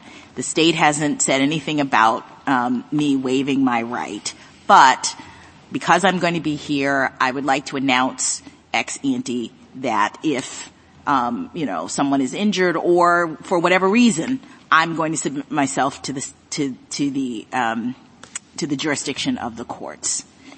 Is that a due process? Is there a due process problem there? Can can you waive it categorically ex ante, not in the context of the interaction with the state? Well, I would guess the question is whether or not that, that kind of a statement in the abstract is in some sense enforceable against you when the time comes and you're being sued on something that otherwise fundamentally violates your due process right. I would say it's, I don't know how you would enforce that. No, no, no. I'm or asking, I don't know who would can, enforce I'm basically asking, is that a right that can be waived?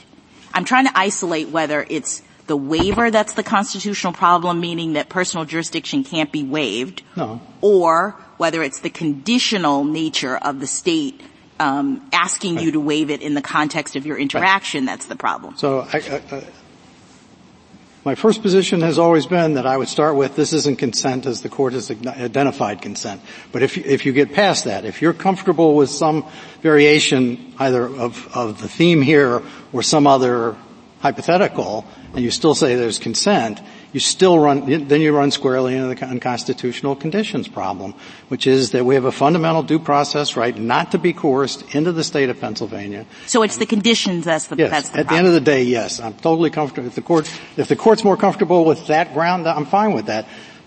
I, personally, I always thought saying this isn't consent, as this court has recognized, it's an easier way to go. But uh, you know, I'll win on any basis you want.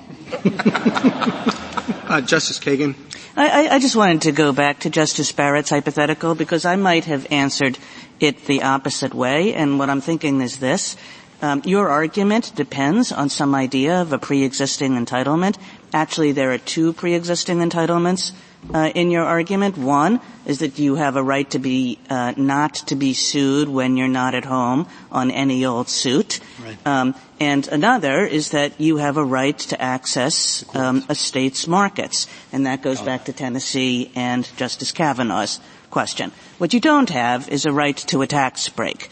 So what Justice Barrett has done in her hypothetical is to um, uh, uh, leave the world of entitlements and go into the world of something that you're not at all entitled to. So if the state says, hey, we're going to give you a tax break if you uh, agree to be subject to jurisdiction, that's a different question. That's, that's an exchange. That's a contract. That's fair and square because there's no entitlement to the tax break. But there is an entitlement to access every state's for every state's markets. I, I, I mean, I, I, I, I don't feel strongly. I mean, as I said to her, that's a different case. And I don't, I don't, I'm not, I mean, no state has come to us asking us to give us a tax break to operate within their state. And I don't know any state that operates that way. So I'm perfectly comfortable giving that up. On the other hand, I would be, I, I would, I would take a hard look at that to see whether it's coerced. Thank you, Mr. Phillips. Thank you, Mr. Chief Justice.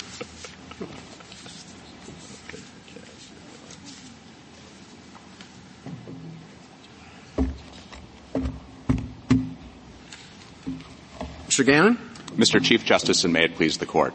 Petitioner's theory of general jurisdiction on the basis of supposed consent is inconsistent with all of this Court's recent cases about general and specific jurisdiction. It is also inconsistent with the principles underlying the Court's cases because it would allow Pennsylvania to inject itself into a suit that implicates only other states' interests and it would threaten international comity by doing the same thing to foreign corporations doing business in the United States. My friend says all that's irrelevant under the 14th Amendment's original meaning, but his reading is not supported by the historical record. In the latter half of the 19th century, this court repeatedly described corporate consent as valid for causes of action arising from in-state contracts and transactions, and many state courts in that era imposed such a limit even when statutes were unlimited on their face, as indeed the Pennsylvania Supreme Court did here. This court should also reject petitioner's jurisdictional free-for-all. I welcome the court's questions. We've had quite a bit of discussion about waiver and consent, and I remain confused. Um, the um, would you uh, be able to comment or to at least give us some clarification as to how you see consent in this context? I hope so. We think that first of all, of course, uh, defendant can waive the personal jurisdiction objection. The court held that in International Corporation of Ireland, Insurance Corporation of Ireland, and um, so we know that this defense, as personal jurisdiction defense, is waivable when there is actual choice. The thing that is different here isn't that it's ex ante versus in an individual case. We think it's the fact that it's not an actual choice that's being made by the defendant. Um, it's being done under the coercive pressure of the state that is otherwise withholding a constitutional right that the defendant would be entitled to. And that would be, as Justice Kagan was pointing out, first of all, the constitutional right not to be haled into Pennsylvania courts to litigate a, a case that has nothing to do with Pennsylvania under Goodyear, Daimler, all of that under the Due Process Clause. There may also be other constitutional rights under Dormant Commerce Clause as have been discussed, but aren't within the scope of the question presented. Can I just ask you though, because I, I take Justice Kagan's point, and I think it's a very good one, um, that we're talking about two different kinds of constitutional rights that are being implicated. But I thought that the right not to be sued was a due process right, and the right to access the state's markets was coming from like the, dom- the dormant commerce clause. It wasn't a due process right. And to the extent that you can waive the due process right, isn't that just what we're talking about here? So you might still have, as your friend on the other side acknowledged, some kind of dispute or debate over um, the, the the dormant commerce clause in the situation um, in which Pennsylvania is making it a condition. But it seemed to me the reason why I'm so confused, uh, I'm with Justice Thomas on the confusion about waiver, is that you are talking about not allowing corporations to waive the due process right that they have in this situation. And once they do that, we, they might still not, they, Pennsylvania, might still not be able to do this, but it would be on other constitutional grounds, not because you're not allowed to knowingly and voluntarily waive your due process right. I, I, take the point, Justice Jackson, and we, we certainly think that there is a due process right here that's sufficient in order to decide on an unconstitutional conditions basis that this is not a voluntary consent, that this is a coerced consent and therefore isn't legitimate. The court's cases in this area, the due process area, and even before the 14th Amendment, all of the cases dealing with the question of how to solve for the problem of an out-of-state corporation doing business in a state they have asked about principles of interstate federalism. All the court's recent cases take interstate yes, federalism into do, account. What, what, do you do with the, the, the, the International Corporation of Ireland case, yeah. which made very clear that the due process right was a personal, individual, waivable thing, and it was the federalism part you're talking about was not really being protected by this due process right? Well, it is being protected by the underlying due process right not to be haled into a forum that has no interest in the suit. That doesn't mean that the defendant can't still waive it. And Insurance Corporation of Ireland acknowledged that there's waiver, um, that, and um, the uh, other cases have allowed um, forum selection it, clauses. If you waive it, you don't have the right anymore. But the po- but the point is that the the right was not to be haled into a forum that has no interest in the suit. And unwillingly. Unwillingly, and but the question of consent um, is one that you can't just bake that in, as in the court's case in Birchfield, the Fourth Amendment case. Um, the Fourth Amendment was mentioned earlier, when the when you could consent to a search um, or the blood draw um, for uh, blood alcohol testing in Birchfield, but the court held that it had to draw the line. Once it had concluded that you had a Fourth Amendment right not to be subject to criminal proceedings um, without for, for the, on the basis of refusing to do a blood draw, the fact that you notionally consented to that blood draw wasn't going to evade your underlying Fourth Amendment right. And what I was trying to say here about the, the right that is at issue in all of the court's cases that have continually re- recognized the importance of interstate federalism even since Insurance Corporation of Ireland, not, not just Goodyear and Daimler, but all of this goes back, if you go back to the first important case that we cite, Lafayette Insurance Company, which is about the question of how to deal with an out-of-state corporation, that case is talking about whether it is inconsistent with, quote, rules of public law which secure the jurisdiction and authority of each state from encroachment by all others. This has always been about recognizing that it's not just the individual defendant's right that is at stake. The original question is whether the state has a sufficient interest to inject itself to to entertain this dispute when maybe it should be entertained by other states. And so here we see Virginia has appeared and said this is, this shouldn't be a lawsuit in Pennsylvania. It should be a lawsuit in in Virginia. Mr. Gannon, um, so, so uh, I just have three three questions. Um, first, the way I understand it, you're saying this is coerced consent and therefore isn't real consent. Uh, that would seem to be um, Pennsylvania Fire, Justice Holmes, learned at hand. So we'd have to overrule that or somehow say it's died of its own weight or something, right? Because that, that was a statute pretty much like this. Uh, we, we don't dispute that the statute in Pennsylvania Fire was sufficiently similar here. We think that in many ways Pennsylvania Fire has been left um, has been superseded we by have to do multiple something doctrines. Pennsylvania yes, fire. We, okay, we right. agree. We think that it, it, doesn't have vitality under multiple strands of the current of the court's case law, okay. including some that predate um, international shoe. Got it. All right, that's one. Two, uh, Justice Barrett's hypothetical. If there were a benefit provided to the out-of-state corporation in exchange for signing this form, would that take care of the problem? And if so, won't Pennsylvania just and other states just enact that and we'll be right back here three years from now? Well, I think it will depend on how coercive the condition is. And so under the unconstitutional conditions doctrine, as the court summarized in its Koontz opinion, there needs to be a nexus and rough proportionality between the condition that's being imposed and the right that's being waived. So that, that would be a question for another day that we'd have to decide, and it might be okay. I, we, that there, it might be okay depending upon what is the nature of the gratuity. It's not something that you otherwise have a right to. I take the point of the hypothetical. Um, but then there still is the question of whether it's related. And so in the case of all the waiver of criminal rights, individual trials, which Justice Jackson mentioned earlier, those are all related. Um, this is a condition that's completely unrelated to the lawsuit by definition because it's a foreign cubed case. Okay. There's no relationship that's between my, the waiver my, and the and the right at issue. That leads me to my third question. Let's suppose this were a foreign squared case rather than a foreign cubed case.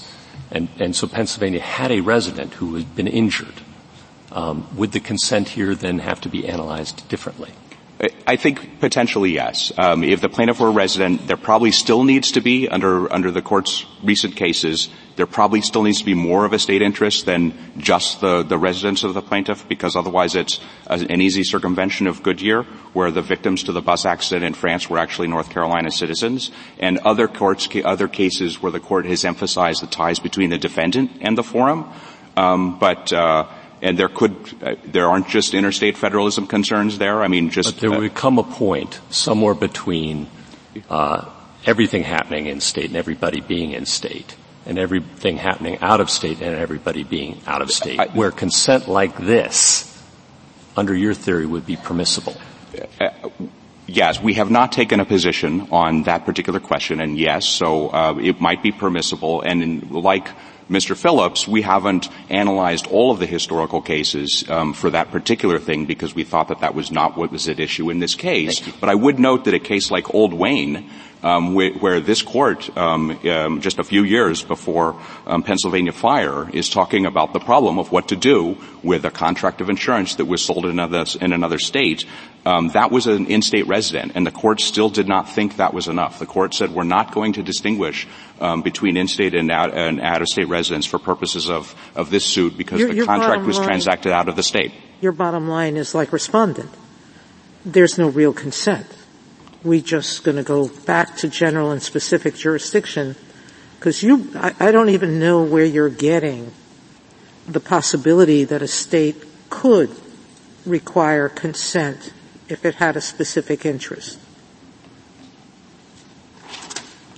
You're basically saying the Constitution, I don't see where the Constitution says that, that you can't waive personal jurisdiction, because that everybody has accepted since the founding of the country, correct? Yes, we have no dispute that, that the defense can be waived, notwithstanding the fact that the right. underlying now, constitutional now right. Some, now you have a different argument that either the Dormant Commerce Clause, I think, or the unconstitutional conditions doctrine stop a state from saying to a corporation what? It stops the state from saying to the corporation that we're going to hold up something that you have a constitutional right to unless you make this choice that isn't a choice. If you there know, were an actual a, there's choice. There's a lot of states who uh, bar certain products from a particular state. I think we look at those as equal protection issues. So you can bar states from doing business. Um, this we've said you can't do this kind of condition for interstate commerce. So the railroad could continue its interstate commerce. The only thing it can't do is intrastate commerce, according to Pennsylvania Fire, correct? Well, I mean, I, I think that, that that question probably gets more into the question of what the right answer is under Dormant Commerce Clause, which nobody's exactly, quite taking a position here on. Exactly, and that's why I keep going back to, I don't know where you get the right not to be sued uh, on the basis of consent, and I don't know where you find a right to unfettered access to a market. There's all sorts of fettering that we permit. You may argue that this is uh, too fettered for some independent reason like the dorm- dormant commerce clause, or is it unconstitutional taking? But I don't know that you can say that either right is so absolute that the state can't rely on consent in more circumstances than specific jurisdiction would permit or general jurisdiction would permit. As my answers to Justice Gorsuch were trying to say, we acknowledge that there may be some circumstances that go beyond specific jurisdiction. um, uh, that that still might be a problem for purposes of w- what that means for for for those cases. But we think that consent needs to be an actual choice, and when it's when it's done with this coercion, it's not. If, if, and but that doesn't mean that it can't be done ex ante. I think that the hypothetical in the reply brief that says if the corporation required registration, if the state said that a registration filed on blue paper would include this consent, but it didn't require registration to be filed on blue paper, is you could file on blue paper, you could file on non-blue paper. There's no pressure one way or the other. One includes consent, the other doesn't.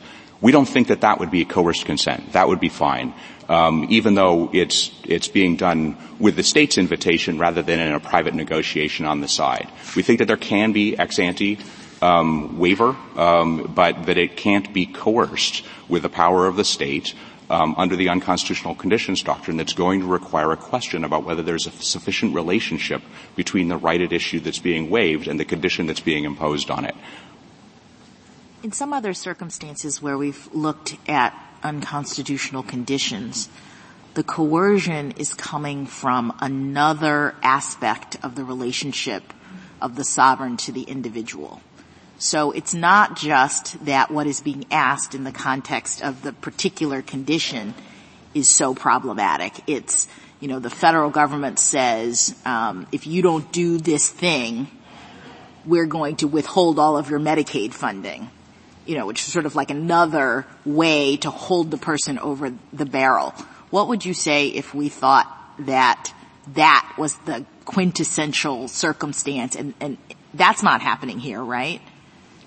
Well, uh, I agree that that particular form of leverage isn't happening here, but our, our basic point is that when we're talking about a foreign cubed situation, there isn't a sufficient interest in the state of Pennsylvania in this lawsuit in order for it to justify the waiver of the right of the defendant not to be haled into this court when there aren't sufficient ties to otherwise justify the dispute being resolved there. Which is Thank you, Mr. Gannon.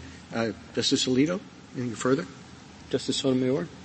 Well, you know, I think there were sufficient ties. This is the state in which it does the most business. Uh, that's more business than it does in its state of registration or where it incorporated, correct?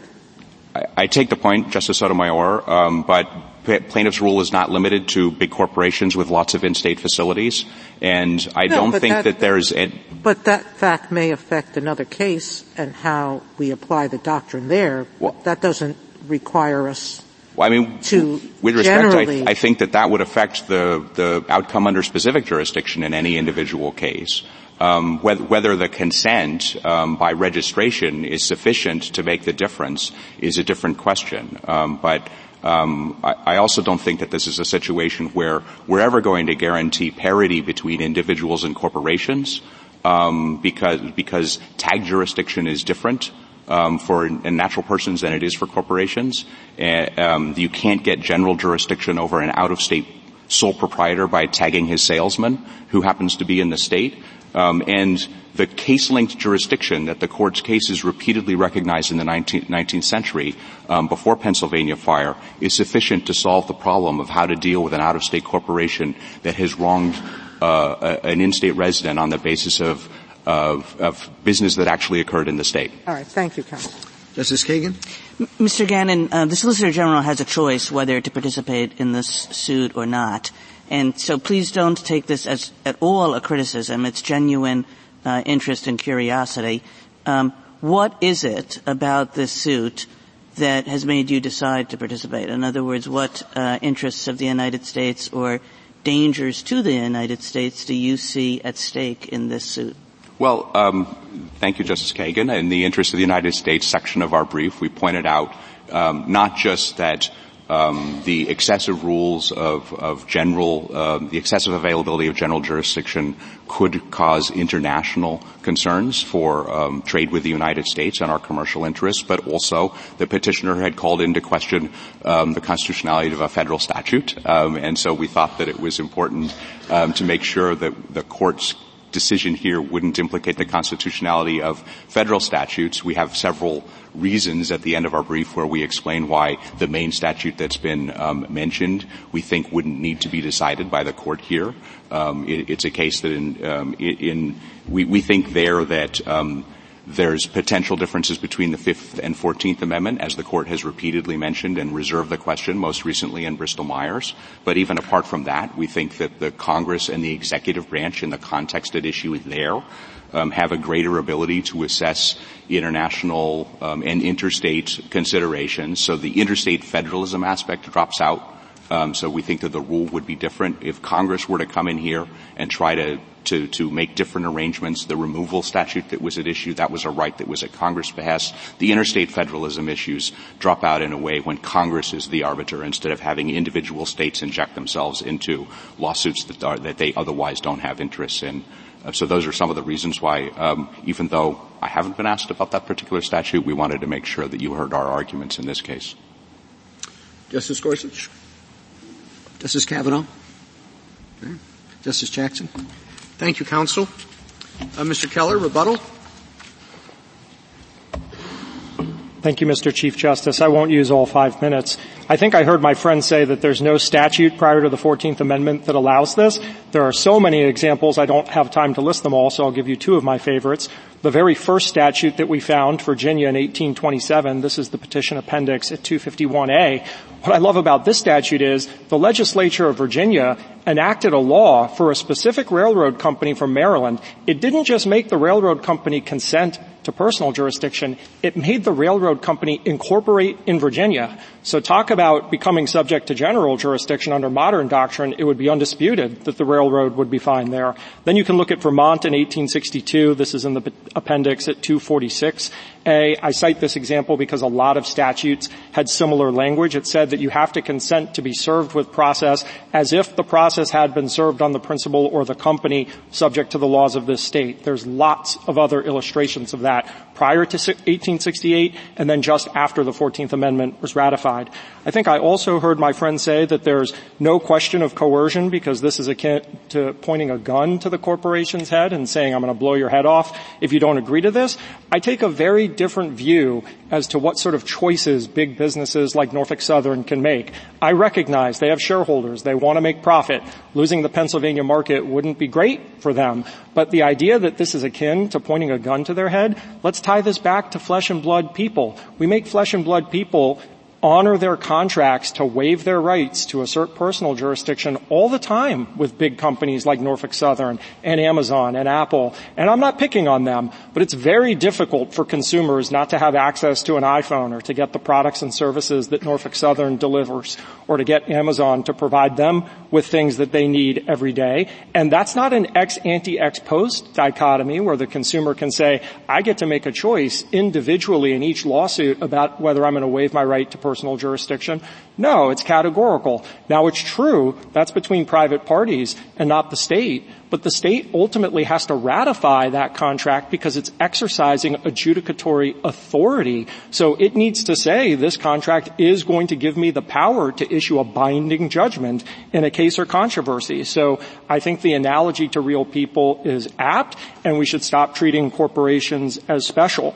Um, let me talk about the F squared versus the F cubed situation. Respectfully, I do think you have to address that. You can't just toss it for another day for two reasons. One, this court doesn't find statutes unconstitutional facially as a general rule. So to the extent Pennsylvania law still has some as applied uh, validity, that needs to be addressed. Obviously, I want Mr. Mallory to win, and I think the statute is perfectly fine with an F cubed situation, but I don't think you should dodge the F squared situation, which has a lot of historical precedent and more case law, admittedly, applying those principles. Um, and so the other practical point I would make, you're obviously aware of this, Cooper Tire, I think, is on hold pending this case. That's an F squared situation with a resident from Georgia. So this issue is coming, uh, and I don't think that the court should punt on some sort of technicality. We should get into the history and traditions of the country and see what's valid. Uh, the final point I would make, Justice Kavanaugh, I completely agree. A purpose of the union was to allow national markets. No one is disputing that Congress has power over uh, commerce between the several states. My only point is they have to affirmatively exercise it. There's no dormant state of the Commerce Clause that then has preemptive effect under Article 6, Clause 2. And then back to Justice Jackson's point, the statute here talks about intrastate uh, businesses that are doing business in Pennsylvania having to register, so that's already been accounted for. Thank you, counsel. The case is submitted.